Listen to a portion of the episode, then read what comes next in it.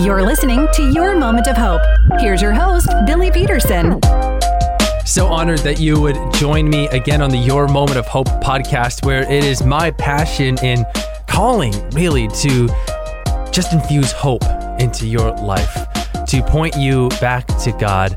And I'm so excited for today's episode called What to Do with Disappointment. Disappointment hits everyone, including you, including me, but what do we do with it? Let's jump into today's episode. Let's choose today to run towards Jesus with our disappointment instead of away from him in doubt. You see, when life doesn't look like you thought it would, it's easy to wonder if God is really near. If you're like me, you might tell yourself, if God really cared, he wouldn't have let my dreams fall apart. If he really heard me, I wouldn't be so alone.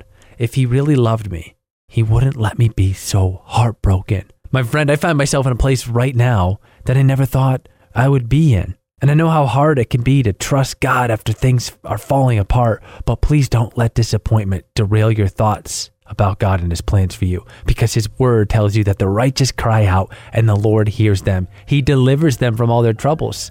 The Lord is close to the brokenhearted and saves those who are crushed in spirit. If your heart is broken with disappointment and you doubt God is near, you can trust that the God of the universe sees you, knows, and longs to be close to you. Just that comforting thought alone has helped carry me through seasons of disappointment. It's not always easy though, and maybe you find yourself in hiding right now. There's some things going on in your life that uh, you just haven't been able to share. Maybe you've tried to keep them from God.